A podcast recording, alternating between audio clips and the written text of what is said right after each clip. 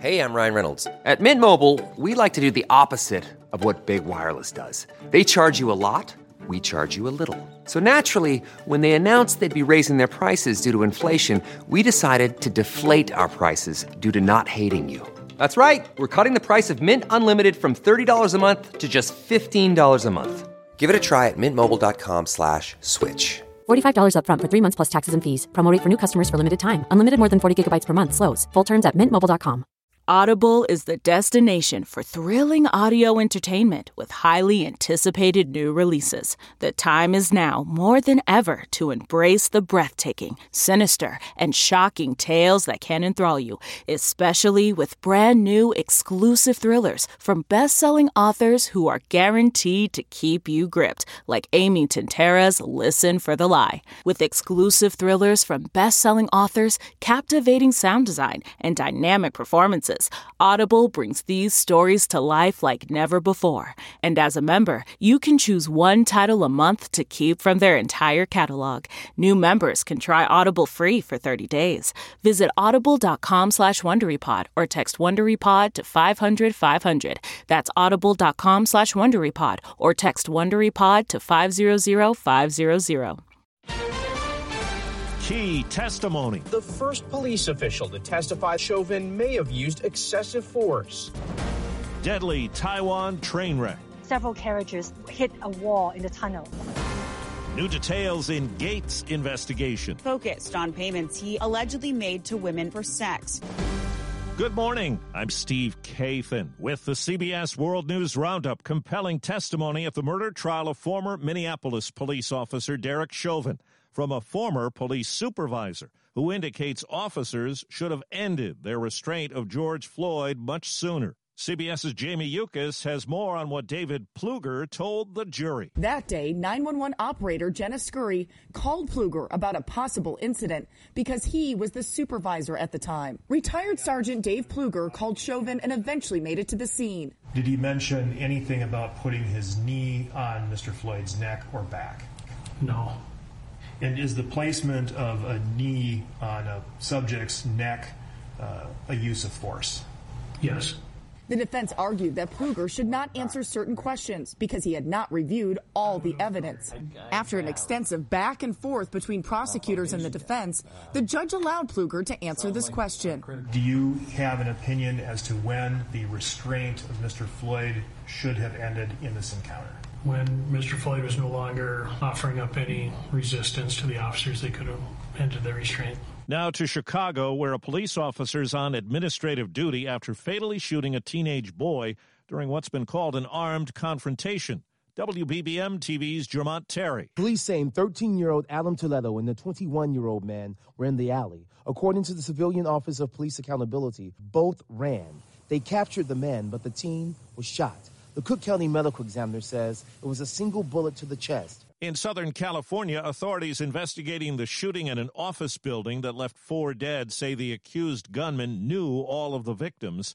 DA Todd Spitzer says Aminadab Gonzalez used bicycle locks and chains to seal the gates to the complex. It is a horrible, horrible tragedy that Mr. Gonzalez made a decision to use deadly force to deal with issues he was dealing with apparently in his life. Overseas, at least 48 people were killed in a train crash in Taiwan. 70 others were hurt.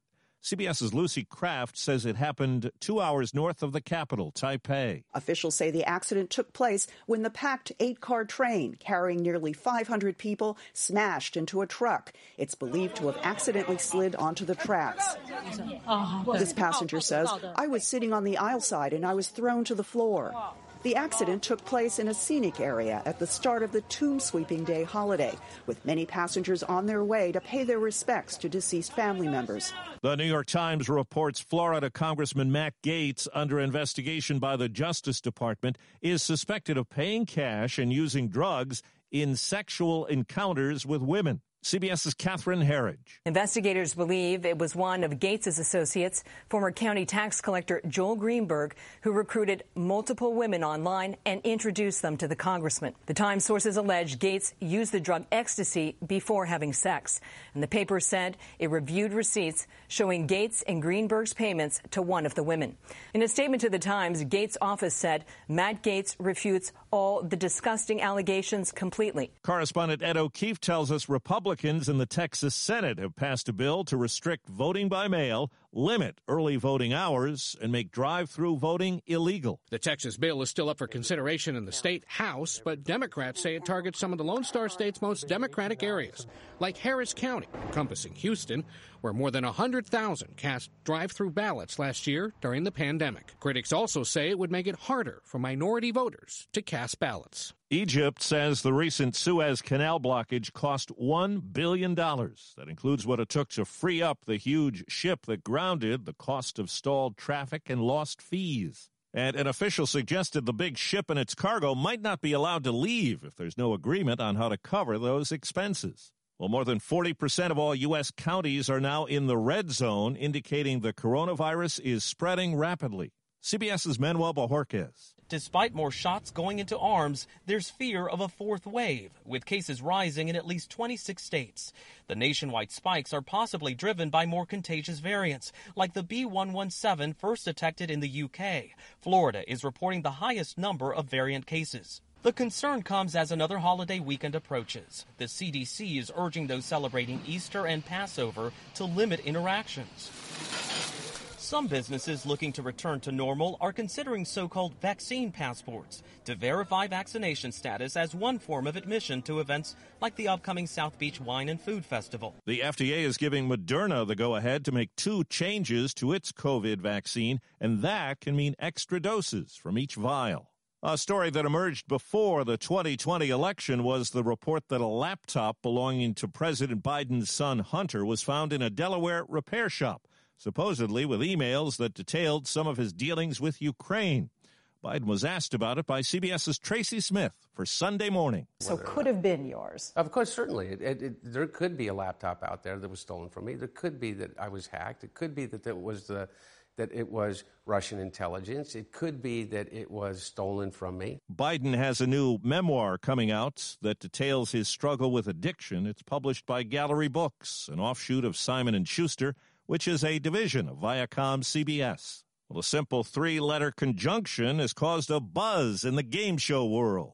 Wheel of Fortune fans are calling for a rule change after a crossword round this week under the category Catch of the Day. Sole, flounder, cod, and catfish.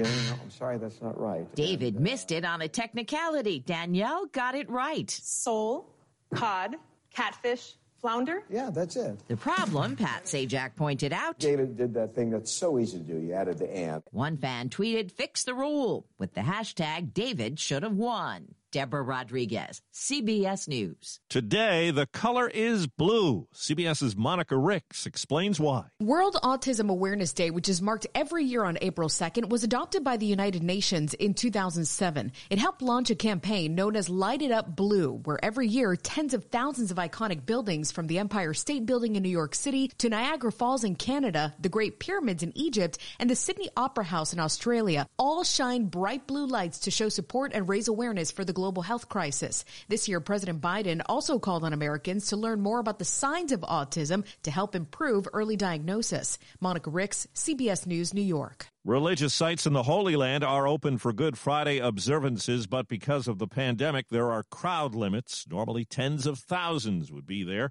and there would be pilgrimages leading up to it.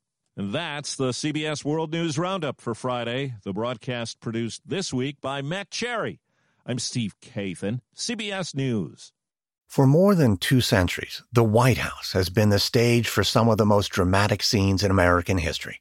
Inspired by the hit podcast American History Tellers, Wondery and William Morrow present the new book, The Hidden History of the White House. Each chapter will bring you inside the fierce power struggles, the world altering decisions, and shocking scandals that have shaped our nation. You'll be there when the very foundations of the White House are laid in 1792, and you'll watch as the British burn it down in 1814. Then you'll hear the intimate conversations between FDR and Winston Churchill as they make plans to defeat Nazi forces in 1941. And you'll be in the Situation Room when President Barack Obama approves the raid to bring down the most infamous terrorist in American history. Order The Hidden History of the White House now in hardcover or digital edition, wherever you get your books.